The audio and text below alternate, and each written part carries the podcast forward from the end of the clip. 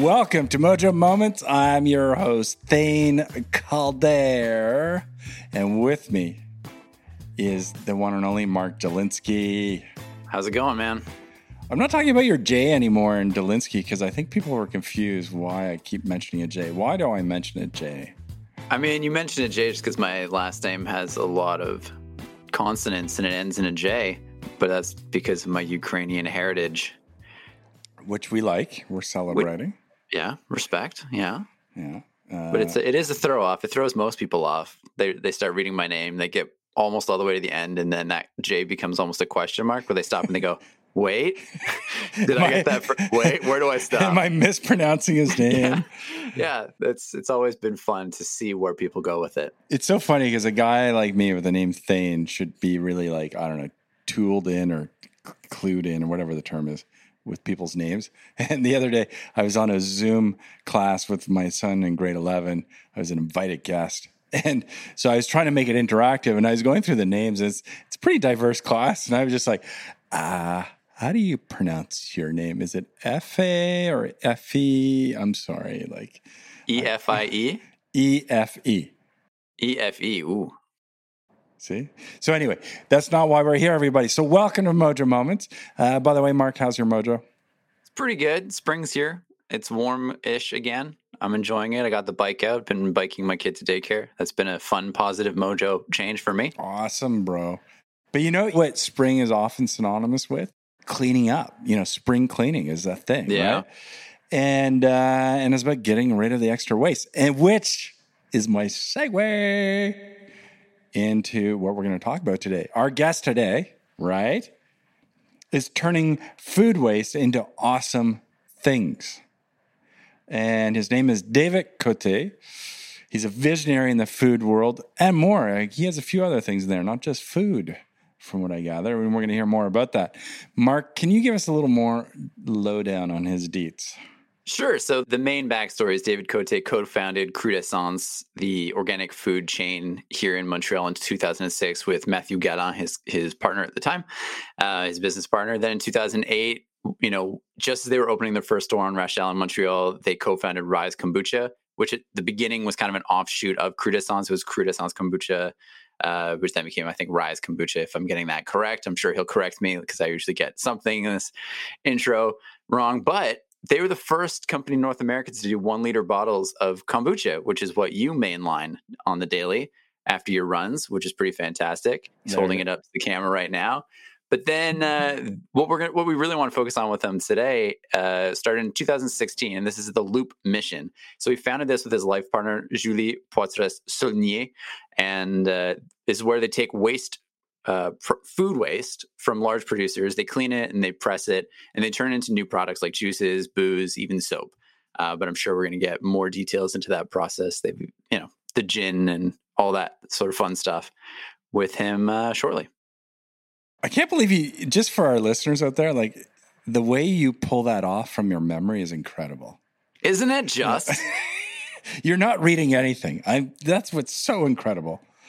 So yeah, it's, here, how to, it's how to make reading sound natural. yeah, Just stumble on words Yeah. every now and again. today, Awkward pause. today a little less so, but that's okay because we have a lot of interesting information because we have David Côté from Loop Mission with us. Listen up.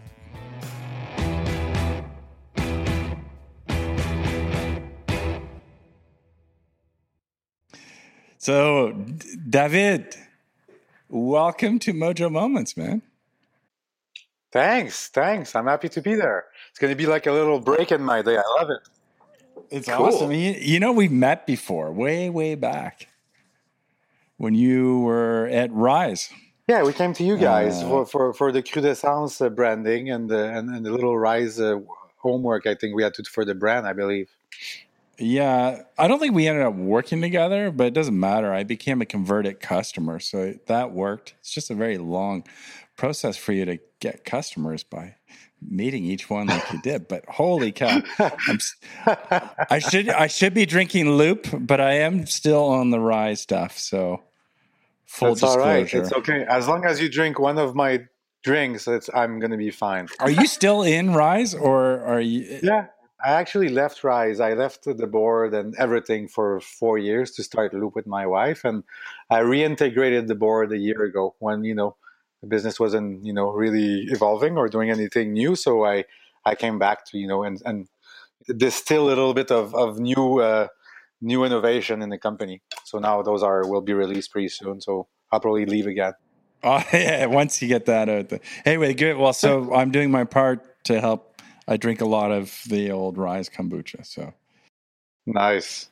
So thanks for uh, joining us. It's and I'm going to be fully transparent. So Noah, who reached out to you, is a huge Loop fan. Like he's like, ah, I drink it all the time. I hopefully it's not the gin all the time, but he he's like, you got to have him on. Could explain yeah, some yeah, of Noah's yeah. decisions, though. Uh, and as I dug into the story, because I, I I'm you know I live in, in a you know in a cave somewhere, so I hadn't heard the story, and it's so cool. Can you could you give us a bit the rundown? Like, what is Loop, and how did it? Or do you always call it Loop or Loop Mission? Am I? So yeah, well, we call it Loop Mission now. It used to be called only Loop Juices at first. We started the company four years ago in 2016. It's almost five years now. Uh, we, you know, I started because of a phone call. I, I received one phone call I was at that time I was at Crudessence, you know, managing managing a few uh, restaurant vegan raw food chain and at Rise kombucha at the same time. And I was kind of bored, you know. I was I felt like my mission was kind of accomplished, and I I kind of became a threat for my own company because I'm always the guy that wants to see, you know, what's next, what do we do new, and when you have a, a bigger company that's growing, you need to you know stabilize your operation and check your costing and everything of this and this is all stuff that i i never do so I was becoming dangerous as a president of a company. My team didn't like me. They were like, "This guy is dangerous. uh, we got to get him out of here." And then and then I got this phone call from a guy I didn't know him, and he told me he was throwing away between 16 and 20 tons of fruits and vegetables every single day, and I didn't believe him. I every day. It every single day, and I made him repeat that sentence just like he did for me four times. And I was like, "Are you sure you're not mumbling or something? Is it really every day?" It's not 16 kilos it's 16 tons. He's like yeah you, you got to come here and understand. So i went to his warehouse with julie uh, now we're fiancé she was just a girl i just met at that time. She was just a date uh, but she was a you know she was just working in sustainable uh, environmental stuff and she's a geek of science. i just want to pause that that your date is let's go look at this food getting thrown out. That's our date. Man. Yeah, that was that was, a, that was our date. I was like, let's go see this. It's going to be interesting. We went there, and we freaked out. Like we visited the we, we then I realized that the guy that called me wasn't just a random dude. He's basically the son. Uh, basically, his great grandfather started this distribution company 102 years ago, and they're the biggest produce distribution center in eastern Canada and even northeastern US. Uh, so they're huge, right? And and they so they sell produce to pretty, pretty much if you buy a produce in the grocery store in Quebec, you know, ninety five percent of the chance that it came from them, right? It, they're huge, wow. and so and he showed us this wall of skids of produce he was going to throw away that specific day, and it was a wall, like it was a wall of racking probably 20 tons on that day of mangoes, papaya, pineapple, celery, cucumber, kale, name it, everything, tomatoes. And what was amazing is that all of those produce, and I asked him to bring them down because those racking are like 36 feet high and uh, all the way to the ceiling. So this guy came with a with a you know elevator and he brought all the food down, and I just started looking at touching and everything and tasting, and everything was perfect. It was all produce that were perfectly ripe at this moment and that's when he, uh, he started explaining to us how the cycle of distribution is very weird where you need you need you know they sell stuff that is not ripe yet or that's going to be good for at least two weeks for those banners to be able to bring it in, in their own warehouse and put it on, on the shelf. So all of that cycle of distribution makes it that when the produce is ripe at his place it's too late right? I mean he's going to sell some to some you know you know the hustlers that will come in and you know that they have those little fruit stands in the Montreal Nord or Anjou or places like this, but it's nothing compared to everything all the overstock they, they carry. So so for them it's a percentage. It's a percentage of sale. They know they're to waste that percentage, and they they carry it in their cost that they sell to the consumers, which is Loblaws and Sobeys and Costco of this world, and and they send it to landfill right? 16 to 20 tons. So I had these shiverings. My hair on my arms just went straight, and I said, we need to do something like right now. Julie sold her house. I sold my restaurant chain, Crudessence. I sold some of my shares of Rise, and we started Loop full time. We started from my apartment. So I went back from a guy who had 120 employees to a guy that was working with his girlfriend in his apartment full on startup. So I and we bought a little van. We found a co-packer that was making the juice for us, and we were, you know, taking the overstock from our partner Courchesne Larose, sending it to a facility that was making juice, and and we started like this. I was delivering without a driver license because I lost too many points, so I lost my driver license. But so I had to deliver my juices illegally across in Montreal in those small cafes and, and third wave stores and uh, and that's how I started. And it, it, was called Loop Juices, and we call it circular economy. The idea is to take the overstock from an industry that's normally been thrown away, pay this overstock to the food manufacturer, so that it creates a it creates a, a real money exchange for them. So what, what, what used to be an expense becomes a profit for them. And for us, we pay a lower price than we normally would in the normal market. So we can afford sending a product on the shelves for consumers at a lower price than normally this this category will, will normally be. Right. So when we started as a juice, cold press juice was only niche. The reason we make cold press juice is because there was a market and was, it was a niche market. People were buying ten dollar a bottle. I was a consumer. I was a customer of, of, of, those companies, and I was like, "This is ridiculous. I'm spending my whole rent in juice. It doesn't make sense." So when we came out at a four ninety nine dollar juice, we disrupted the market big time. Uh, so cold press juice that's really expensive is usually from you know the top price fruits. Like they're not using the stuff that's overstock they try to. They don't really use number two and number two in the industry is produce that are uh, not as high quality as a number one that is perfectly fine but there's still a market for it right? There's a huge market for food manufacturer. The, the reason our business model is, is very complicated is because you know normally when you start a business and you start a product you, you look at market study you look at what's out there and you look at trends and consumer trendings and you say okay this is a new trending flavor this is a new trending project so we'll we'll you know we'll find supply and we'll make this product with the supplier we'll calculate the cost and we'll make it when you do circular economy like we do you have to look at data you have to become a data you have to become a data a geek and crunch all the data from the industry first you, have, you need to have access to this data which is very hard because food manufacturers don't want to tell you how much they're wasting, right? Because it's been it's always been uh, shameful for them to say how much they're wasting. You know, for the bread industry, it's still hard, you know, for to tell the consumers how much they waste because it's it's such a big amount. So you have to access this data and then crunch it and then see, you know, what are the trends in the food waste and then create a product out of this problem. So we kind of do it the other way, right? We look at a problem, we create a product that's going to solve this problem, and then we try to sell it. So we try to, you know, make it wanted by the consumers. So it's kind of an upside down way to do a, business, which is normally linear, right? So so that's yeah that's the base the base of circular economy. So that you know when we started as a juice company we were taking the overstock of produce making a juice then giving our own waste to another company that makes dog food vegan dog treats actually. And that was the story right? And and when we started our biggest fear was two things. First marketing. Our consumers will consumers understand our mission and what we do or are they going to think that we just use disgusting produce that are moldy and, and we do you know uh, dumpster diving. You know this was this was the first part. Yeah. and the second part was are we going to have enough raw material? You know if we if it if it's successful like it should be are we going to have enough supply to be able to have you know constant the same products on the shelf? This was the biggest issue for us. And those biggest issues became our biggest strength. Like it became our our power engine like it's it's what's fueling our business because as soon as we started the business everybody started calling us Sobeys, Metro, Farmers, Kraft Canada, Couche-Tard, uh, Agropur, uh, name it. All of the big food manufacturer and food farmer or importer called us and tell us how much they're wasting. So now we became the center of food waste in Canada, even northeastern US, where we I get phone calls every day of people wasting stuff, giving me their data and telling me how can you help. So that's how we went from Loop Juices to Loop Mission, and now we're you know we have a line of beer made you know saving bread. We have a gin saving potato cuttings from a chips company, which is Krispy Kernel. Uh, we have soaps that's used discarded oil from fast food chain. We have cookies coming out soon using spent grain leftover from the brewery.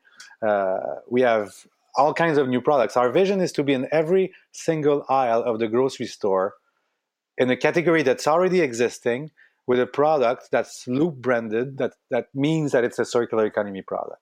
That's basically what we do. Sorry that was a long introduction. Dude it's so like you could keep going. I'm like on this loop wheel with you all the way man. So it's no worries. I have so many questions. Mark i know you're biting the tongue here to you want to throw a question out there no, you go. You got your. I have a question. Actually, just back to the, the the the guy who called you the first time. Like, uh, yeah. did he did he already see what could be done, or he just was kind of like, "Look, I got this. Maybe you can solve it." Like, what was that yeah. that first conversation? Here's the thing: when you look at the at the industry, and it, food waste is, is in the food industry, but waste is in every industry. I guess you're, you're probably hearing my baby cooing in, the back. Sorry about that. It's I just had a baby. It's like five weeks. It's all part of the mojo, man. I know, I know. So, uh, so in the industry, you know, when you have a business, you're very busy. You know, if you ask any CEO of the world, you ask them, how can you increase your net revenues at the bottom, your bottom line net profit? Their first thing they're going to say is, I want to increase my sales. That's always the first answer. And the second answer, if they're more conservative, they'll say, I need to decrease my costs. I need to have better margin right? That's the two yeah. things that any entrepreneur, CEOs that sell something will tell you. If with circular economy, what we bring is a third wheel where we say, okay, you don't need to increase your sales, you don't need to decrease your quality by to create to make better margin. You just need to look at your waste and find a way to make a profit out of it. Which is kind of a different way to look at it because you were so busy as entrepreneurs selling HR, marketing, finance, that the waste becomes just a little line in the income statement at the end of the year. And there's a percentage there that, and every single industry has a standard of the industry where it's a it's an acceptable waste percentage according to your industry. In restoration, I was in the restaurant business. Seven percent was the waste that was normally accepted as a restaurator, uh, to lose in your in your kitchen, and that seven percent you charge it back in the bill to your customers, right? You bring your prices yeah, up. Yeah, you put it in the price. Yeah. You always put it in the price every time. So the consumer always pays for the food waste, right? The, the consumers today, when they go buy a broccoli or a tomato at the store, they buy about 35% more than what he would if there was circular economy across the board, right? If if more businesses like us do what we do, or if we actually keep growing like we do, we will create a de-inflation of the price of food on the market because the people we work with make more money. The partner we work with, Courchesne Larose, the guy that called me, was losing $2 million per year just in value of produce and spending $400,000 just for getting rid of it, to send it to the landfill. Because it costs money to send stuff to the landfill when you're in an industry. We gave them this year in 2020 $2.8 million. So you can do the math, right? This is net revenues. Yeah. Right? And, so, and, so those, they lo- and they lower mm-hmm. their their their waste. Exactly, they lower their waste. Yeah. They, they, yeah. And and this partner now makes more profit, so can be more competitive and bring his prices down compared to his competitors that don't do what we what they do with us, right? So then it pushes everybody else to actually find solution to stay competitive in the course. So we're basically a a virtuous cycle. That's why we're called Loop, really, because we're we're bringing back that you know that all. It, it's so much common sense, right? To just use everything in that waste, right? It, it, if you take a Native American and you bring it here from 400 years ago and you show him how we manage our resources, he's gonna cry. He's gonna be like, "Oh my God, what are you like?" In Canada, we throw away 56% of all the food that is being transported here or grown here more than half of the food. 56. Wow. 56. 5 6%. Yeah. Holy. So it's it's so that's how you can come, you know, that's where you understand that it became a strength for us because we'll never we'll never go out of those resources because there's so much food waste out there. Sorry, that was a long answer for the second question. I didn't catch his name, that fellow who called you. Frédéric. Uh, so at the. Frédéric, his name is Frédéric Monette. This guy was a Rise consumer. He just liked what what I did. I didn't know him. He didn't know me either, but he, he liked the products that we made, and and he just heard of me through the branches. It was really a coincidence that he, you know he heard I was up for a new project because I was getting bored. Uh, he heard from a friend of a friend of a friend, and that's when he called me and said, "Listen, you know, I, I I'm the fourth generation owning this business and managing it, and I, we've been wasting for so many years, and we'd love to find a solution. You know, just join us and let's see what we can do." Is it and is he a partner in Loop or or it didn't really Yeah, work out? absolutely. Yeah, he became a partner right from the start. So Loop is now owned by these guys, fifty percent and fifty percent by my wife and I. So it's a it's a it's a beautiful marriage, and it's the best partnership I ever had in my life because they're they're very they're operational. You know, they've been this doing this for hundred years, so they're very in the details and the operations. You know, and the fine things. And as you know, I'm or as you probably now started to understand after 15 minutes talking to me, I'm I'm more like not really in the operation. I'm not really organized. So- and then and then my wife is very organized and she's doing all the financials and she's doing all of the you know all of the grants and all of the branding and stuff like this. So we're an amazing team together. Like it's it's a dream come true. Yeah, it's it's such a fascinating story to know. Our whole podcast is about mojo, which is you know about you know finding your passions and energies, and sometimes that's hard work, and sometimes it just the all the stars line up just and it happens. And I'm not saying it's a fluke because I don't think it was a fluke that Frederic called you, right? Because if he, he liked and your whole your whole journey, but it all lined up to that moment and just kind of like the perfect Yeah. call. What's What's amazing is that I met Julie and Frederic. The the first meeting we actually really had after I, we visited his warehouse was in uh was at Situ Montreal, and it was in the Ferris wheel, and that's when it all came together.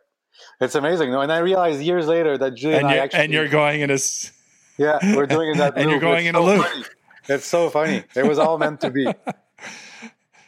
You can make a movie out of this story, man. I'm going to jump in with a question. Loop Mission is sort of, it almost in a way fell in your lap, but looking back, like food is this sort of through line through your different ventures. And I'm just like, what what is it for you about food that's drawn so much of your attention over the past 15 years? Well, I mean, I was six years old and making breakfast for my three brothers and my parents, right, on, on Saturday and Sunday. I was, I've always been loving to cook. It's always been in my DNA somehow, which is weird because none of this is in my family. Like nobody likes to cook in my family, so it's just happened to me that I just liked it. Uh, I, I left home from 16 to 24 years old, so I left Canada for eight years. Uh, traveling the world around and, and I was doing extreme sports. I was doing a lot extreme hikings through Appalachian Trail. I did the Pacific Crest Trail.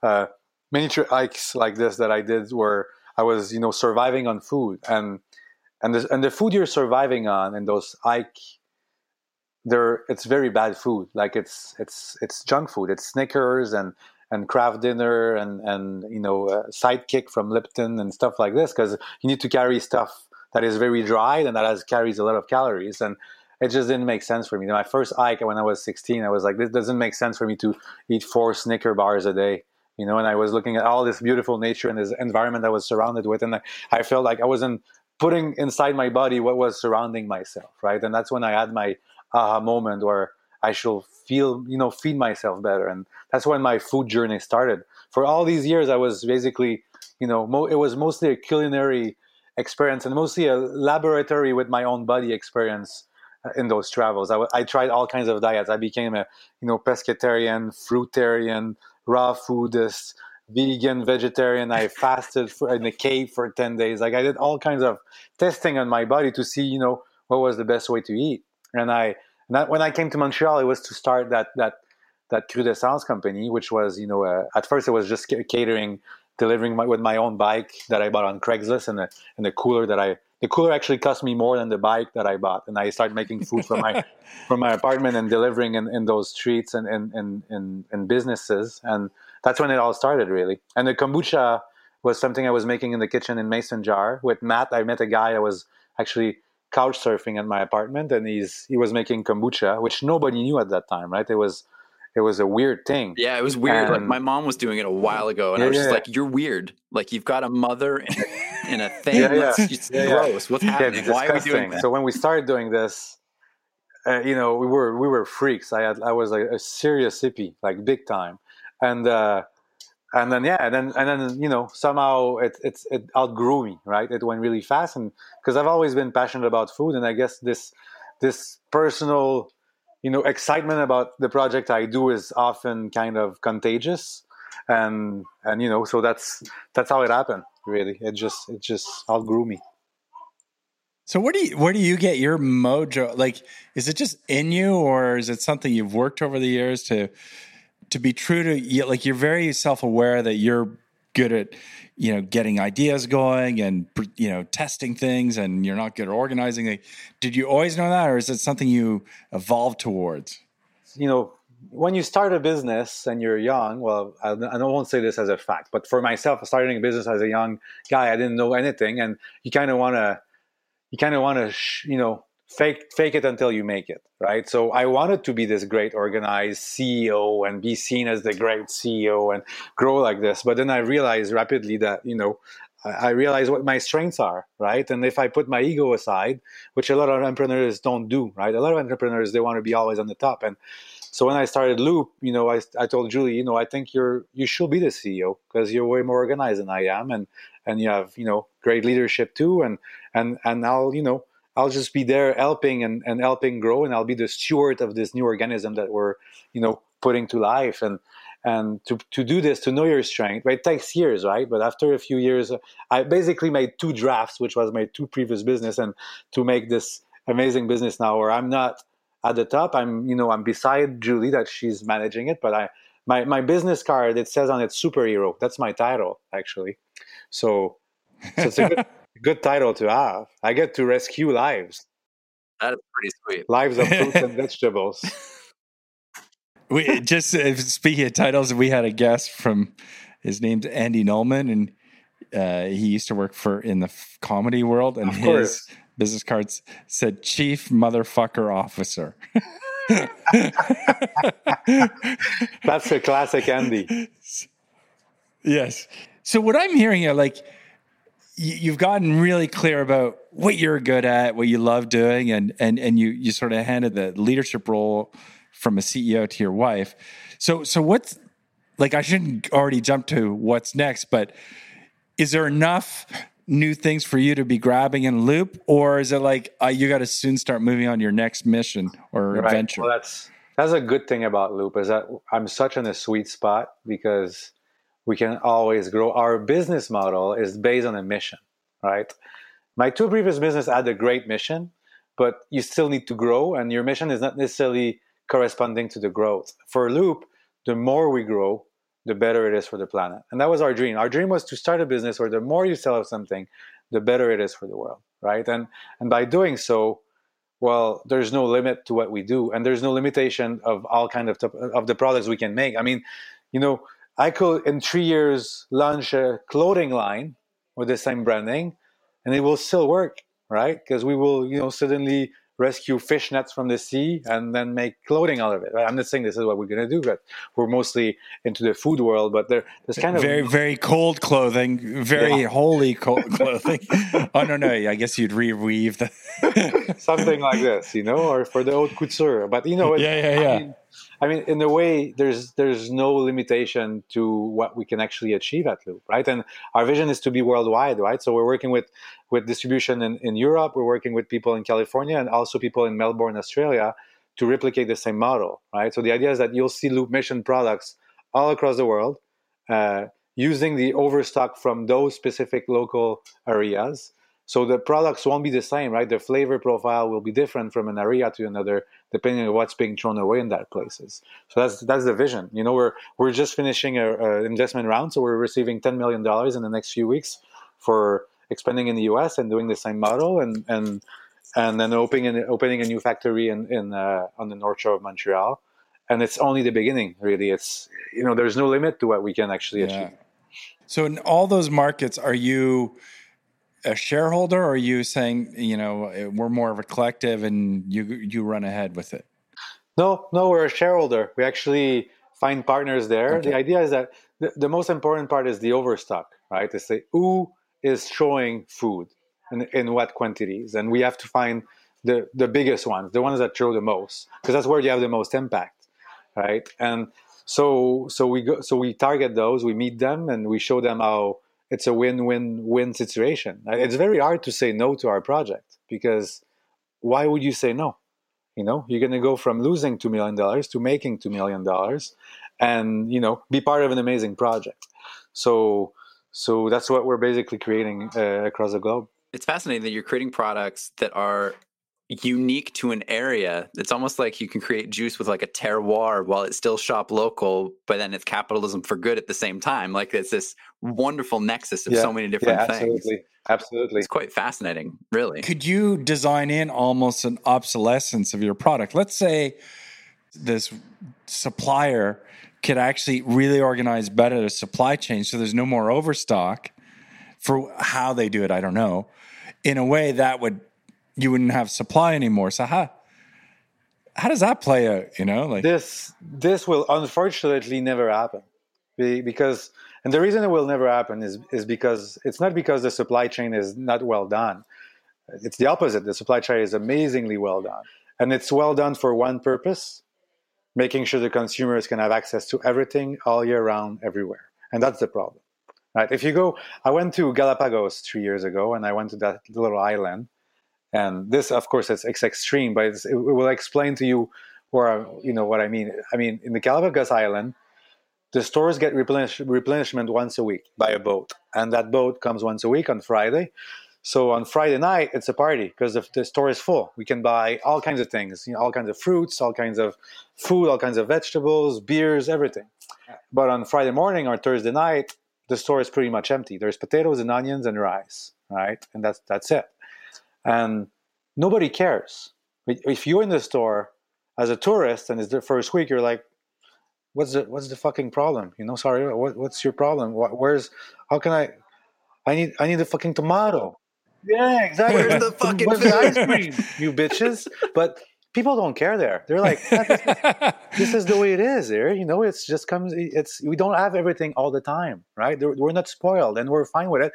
On, on Thursday, we make rice with onion and potatoes and it's fine. It's actually good with salt right? So we created this monster.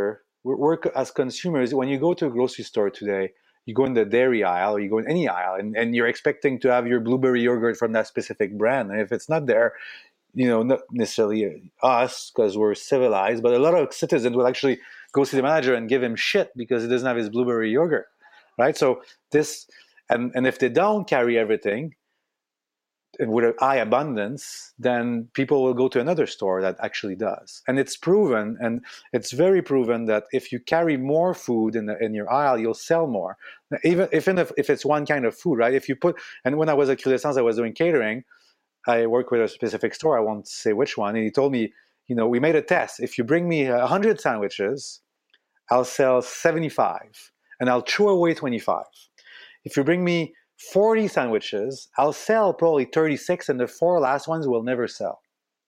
If the shell is full, it sells a lot, but you have a lot of loss of waste. But most of people calculate the waste and makes it worth it to just full the shelf and then just waste everything. So most of the companies out there, especially in the in, you know in the refrigerator aisle of the grocery store, guarantee their sales and re- replace those thrown away product for the for the buyer right? So so we've created that monster where food waste is just you know it's just part of it. It's just a game for making sure abundance is there. So that's why i say it's never going to end. It's just math. it's never going to end. For it to, for it to end you will need all of the consumers all of those hipsters out there and all of the millennials and all of the baby boomers everybody to say okay we're going to accept oils in the grocery store and we'll accept to eat what's available right now which is never going to happen potatoes and rice on Thursday. yeah Yeah, shop in season, Yeah. shop locally, and shop what's there. Uh, that's not happening. I'm a very optimistic person, so it's, it ma- it makes me sound weird to say it's never going to happen. It could. I mean, it might happen, right? But it will take it will take a lot of but it's a seismic shift. yeah. It's yeah, exactly. It's I don't know. I prefer, you know, making a business that solves a problem than counting on human beings to change their behaviors. Exactly. So the best thing that could happen is for you to go out of business, in essence, because you'd have no waste totally. left, and that'd be because society totally. itself and that, corrected. until then, I'm already going to be rich because I'm already rich. So I don't mind if I go out of business. So you've already won. Exactly. You're, you've so already please. won the game. So if you're so rich, why don't you get give Mark and I a few shares in Loop, man? That would be awesome. Because nothing. We got to get rich. Anything free is never good. oh, now we're getting philosophical. so, question: Is Loop gonna be kind of like a Unilever of of responsible consumption? Yeah, pretty Is much. What, where we're heading? Pretty much you know, a lot of people, we just did a, a fundraising, right? So a lot of the funds were like, you know, how are you going to sell this business one day? Because you're, nobody's going to buy somebody that makes soap, beer, and cookies. It doesn't make sense at all. It's confusing, right? For us, it's not confusing. And if, if you go in a grocery store, most of consumers don't know this, but in a grocery store, especially in the in the in the center aisle, right, which is about you know sixty percent of the grocery store, basically every product, about 90% of the products in the center aisle are owned by about four companies. That's it. Right. And, but nobody knows it. And those four companies are keep, you know, yeah. doing, you know, M and A like uh, merge and acquisition, and they buy other companies to, you know, keep having new things. And they have to, to need a marketing department for all of these brands and, mar- you know, marketing expense for all of these different brands. While for us, we see ourselves kind of just like you said, you know, as a, the company that will have the same branding and everything so that every product that you see in a grocery store gives credit to the other and makes the consumers be like oh i've seen this in the other aisle but it was pizza and now it's it's just gin or it's a soap. What what's happening you know? And it's to us it's, it kind of makes sense yeah. because it, it you know it, it makes a nice vehicle for this message to be really hammered in people's mind you know yeah, obviously you represent a certain philosophy and mindset uh, and worldview, and as we've seen in recent times, you know, south of the border, but anywhere in the world, like the left versus the right, and the blue versus the red, and the how do you bridge? Do you have any thoughts on bridging that gap, where you say, forget about it? We we have our tribe, our believers, and that's who we speak to, or do you do you have some hopeful way of connecting those communities and bringing people to together around this? Well, luckily, what we do touches everyone. No matter how much of a redneck you are, or how much of a EP freak you are, or how much you believe in conspiracy, or that you're, you know, no matter what you think, what's amazing with our mission is that it's a totally political, gender neutral mission. We're talking about produce right? And saving food and saving food waste. And no matter which kind of person you are, you don't like throwing food. You don't like it. Like it's like because it's worth money, right? So you talk to the environmentalists, but you also talk to the to the you know money lover people. So CFO. It's kind of, so it's a very hmm. very wide. Our audience is is very wide. It's everyone really because everybody is touched by it, depending of you know which which level we touch them with. You know, it might be because we we reduce greenhouse gas emission because we do by you know food waste is a if food waste was a country in terms of greenhouse gas emission product pro, production is the third biggest country after USA and China, right? Because food waste creates huge amount of, of, of greenhouse gas emission when you send it to landfill. So you can talk to these people, but you can talk about economically. It's it's so it makes so much sense in terms of financial and creating value. Uh, you can talk to social people because it makes so much sense to you know create more jobs and bring the prices down of stuff so that you know so that everybody might have more access to better food you know? So so it talks to everyone which is great. So i don't have to be politicized too much you know? And plus if your gin's good people are going to buy good gin. Exactly. So we're not you know we're not this company that makes only you know better for you product. We make gin that you can get really drunk with and, and yeah, exactly. And then Fun you know you, you can products. wash yourself with our soaps in the shower after, and whatever. You know, you we do it all. And wake exactly. yourself up when you're a little hungover, and then have a juice and get back together. yeah. I was telling you about Noah, who's a big fan. Uh, and and organized our call here. And he said, uh, I asked him, so he he's a big fan of one of your juices. I think it's an orange. Yeah, it's Morning Glory uh, for sure. Lime one. Or, Whenever people are fun, it's this one because it's and I said it's amazing, and it's called Morning Glory. It's kind of uh, funny.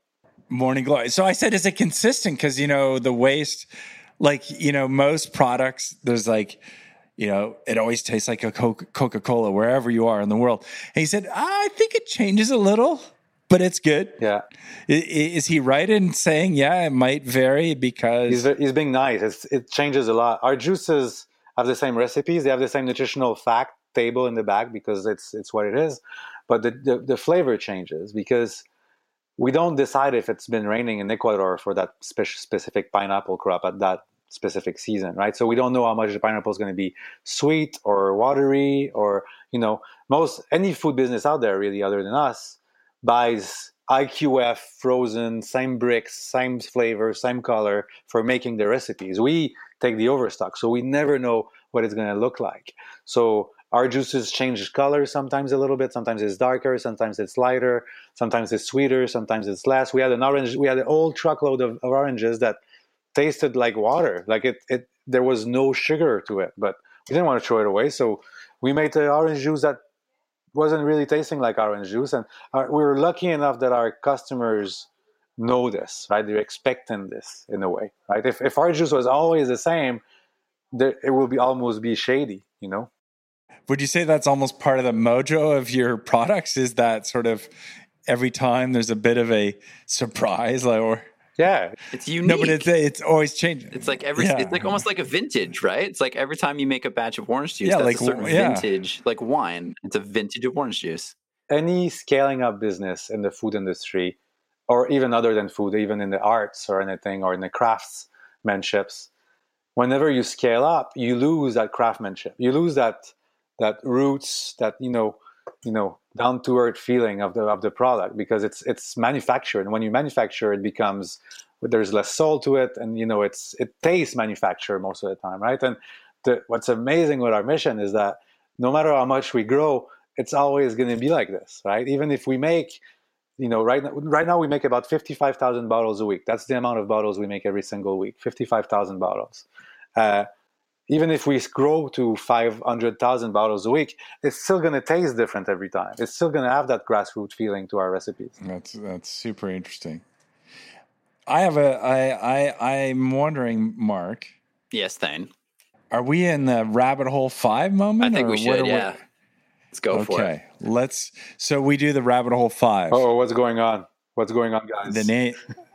Well, normally it's the rapid five, but when we try to make it rapid, it was never rapid because we start talking about things. So now it's the rabbit hole five. So we go down these paths. okay, Anyway, I'm ready. uh, so so Mark, you Mark, you're up number one. Come on, roll off. Yeah. So first question. I mean, you've obviously experimented so much over, over so long with your body and what's what goes into it and what you eat. But you know, is is there is there a food that you you know it's kind of guilty pleasure that you kind of don't want people to know you eat? Like you have a couple drinks, you go have a Big Mac, and like you feel a bit guilty about it afterwards. Like what's what's a food for you that you know is kind of guilty? Yeah, I used to feel guilty about it, but I don't anymore. But it's uh, it's the it's the Beyond Meat at the A and W. I mean, this thing is so crap. Like, if it's not good for you, I think, but it's so good. It's so It's so good. salty. It's so good, exactly. And I and I just eat it while driving. I take it at the drive-through, and it's just it's such a beautiful moment.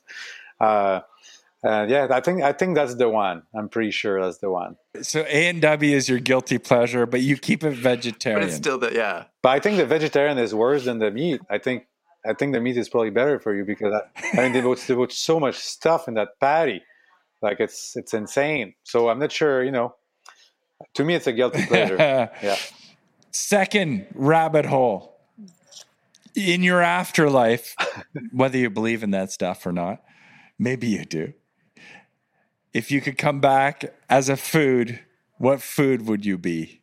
I'd be a durian, hands down for sure. A what? A durian. You guys don't know what a durian is? A what? Durian. It's a No. it's an amazing fruit. You guys need to discover this food. It's amazing. It's it's a it's a it's a fruit. It's the king of the fruits It's the only fruit that tigers and gorillas actually fight for, and it's uh and it's it's a huge fruit with spikes on it. Actually, people die from it every year, uh, and it's uh and it tastes. It's a mix between custard, chicken, and onion, and it's it's it's absolutely. It's exhilarating. It's totally crazy, and it's actually illegal. You cannot bring this. It's it grows in, in Asia, and you're not allowed to bring it in, in planes or or cabs. And every plane and cab have a little sign with the fruit and a X on it to say you're not allowed to bring it because it stinks. It smells like skunk.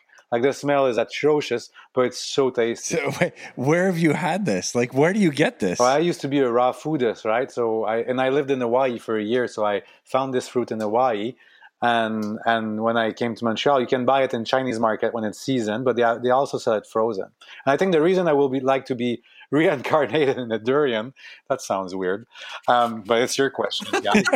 It's this this is on you uh, is because I think you know anybody that buy, that buys a durian or eats a durian is excited. Like you cannot, it's it's so exciting because it's really hard to open, and it, it actually you can bleed from it because it's so spiky and it hurts, but you want you really want to get in there, and then you get in there, and it's like it's very it's sensual and it's it's it's almost sexual. It's amazing.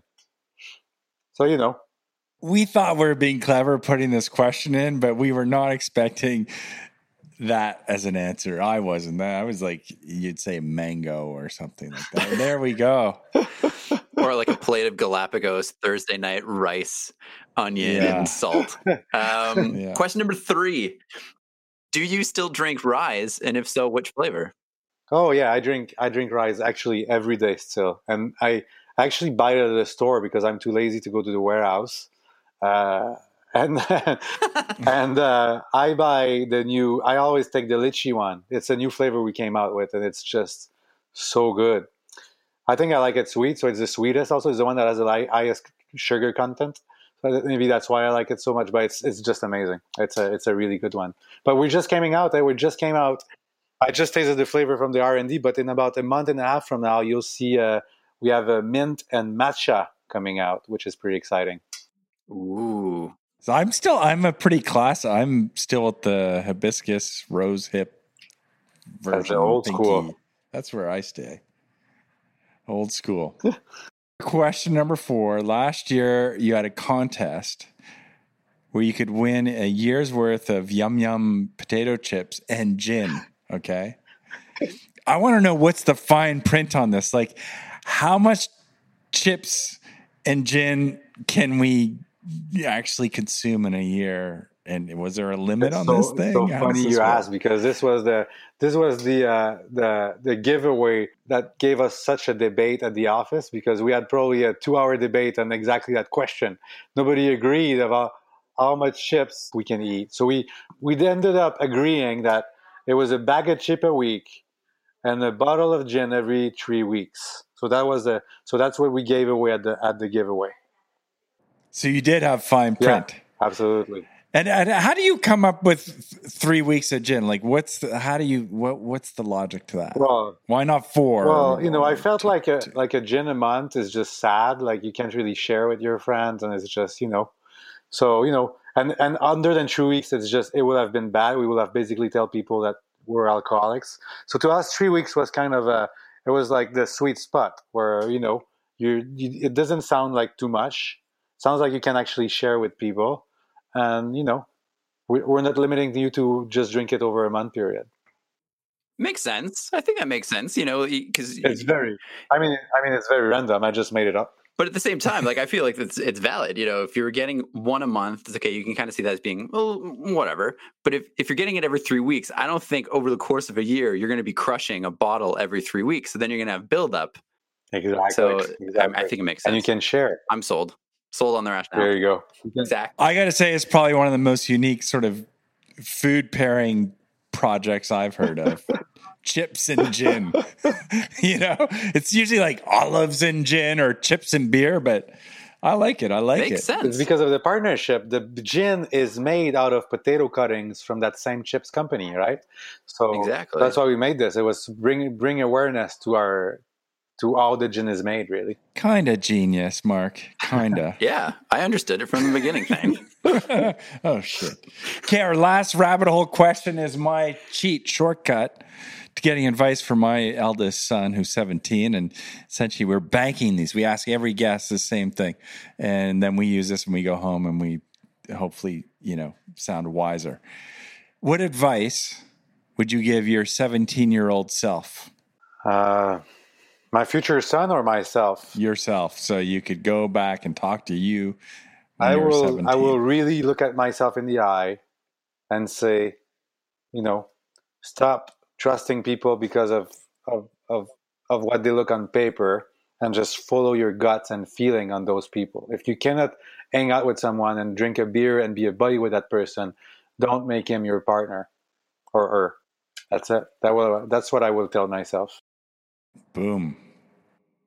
That's very good. That's like, that's just so good. That's real talk. Do you feel like uh, we need to go into this, and you want to hear about my all my trauma from the past because of what I just said, or you're okay? I think we, no, because this is not, this is Mojo moments, Yeah. not, this is not I was moping. Kidding. you notice, you notice we didn't jump on, like, tell us more about that. Yeah, we're like, we're gonna we leave that get one. Yeah, that's not, that's a no, it's a good potato. advice. You know, it's a really good advice because a lot of people, especially when they, you know, when they start their career or, or their entrepreneurship journey, you know, we don't we don't believe in ourselves, right? We because we're, we're just starting, right? We have all these feelings, all these instincts, but we get we learn, and this is is going to sound very cheesy, but it's true. We kind of learn to push those away and and trust what's on paper and trust, you know, people's curriculum and resume and and you know, so so yeah. So I I made so many mistakes in my life by I didn't make mistakes, but I I slowed down my path by taking on board, you know, teams that I knew were not the right people for me, but on paper they were. Does that make sense?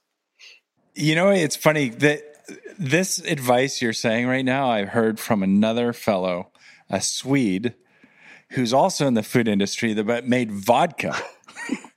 okay, so there's maybe some connection here, and he he um and in I can't do a Swedish accent, so I won't do it. But he he essentially was uh, developing a vodka for um, uh, a large group, but it was local vodkas.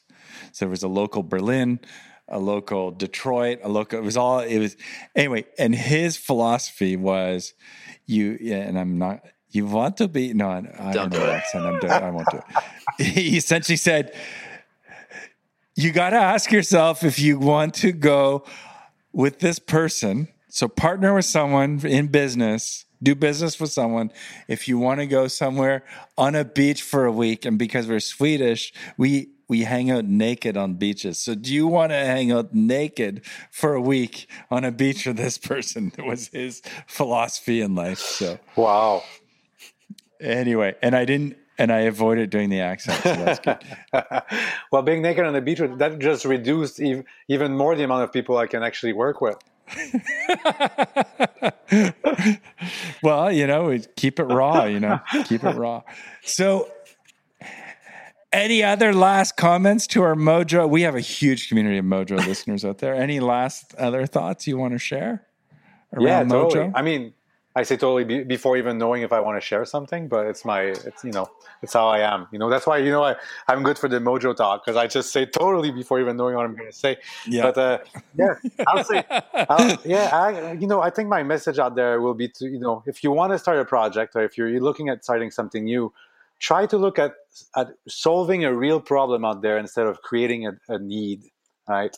And if you do this, your project's going to go faster, better. you'll have you know people that will stick to it eh, eh, way easily. You know your HR will be easier. Your marketing is going to everything's going to be easier, and you'll feel better about yourself every day you wake up. So you know, so yeah, that's my message to have more mojo.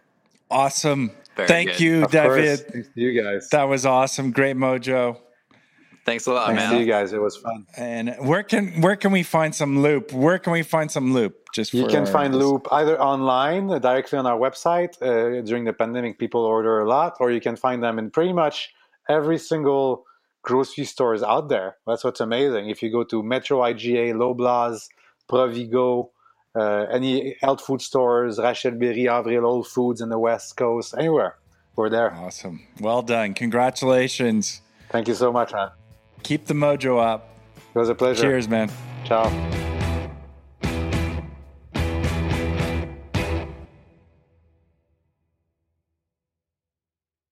Well, that was a loop. Did you get thrown for a loop? Oh, come on. Okay. Have we we're come not- full circle? I'm feeling loopy. you know, a lot of our guests I know quite well, not a lot, but I know things about you know I either because I know them or I'm already deeply familiar. While I'm a big fan of the the kombucha Rise story, but the loop thing I knew nothing about, man, and it just blew my mind. Just, you know, his fact about the amount of waste that's out there. He's saying that the carbon. What do you say? The carbon, the carbon emissions. If if food waste were a country, the carbon emissions it emit would be the third largest in the world behind the USA and China. Just pause on that for a sec. like, how come we we don't know this stuff? And fifty six percent of all produce is wasted in this country. It's wild, super wild. Like What's amazing is food is such a an inti- well, a kind of intimate thing, right? It's, it's it's the thing we use to fuel our lives.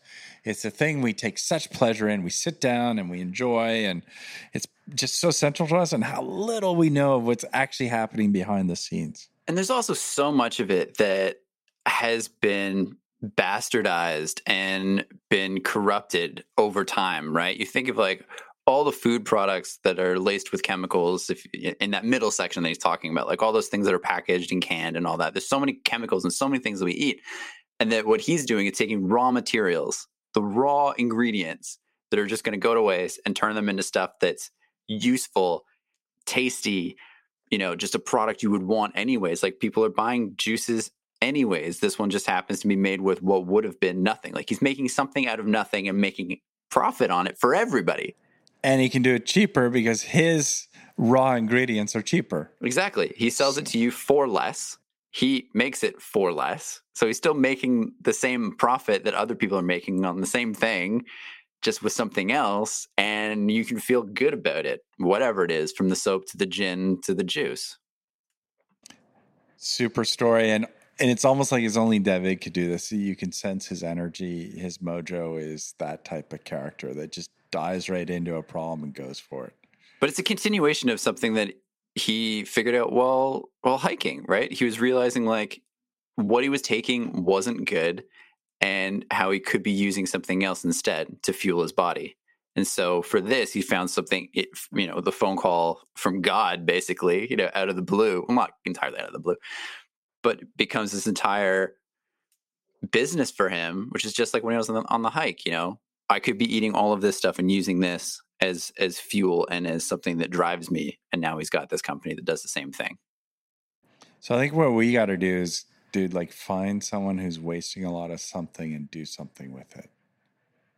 Yeah, we need to find someone who's wasting beachfront property. I was about to say wasting the airways with our podcast. What can we do with oh, that? Yeah. that. That too. Okay, bro. That was so awesome. Thanks, man. T- take care, bro. Yeah, you too. Thanks to David for coming on and yeah. sharing a story. Everybody should go out and buy Loop. Yeah, get on the mission wheel. okay. Thank Ciao, you. That buddy. was Mojo Moments. Listen in, share it up, and remember keep the mojo.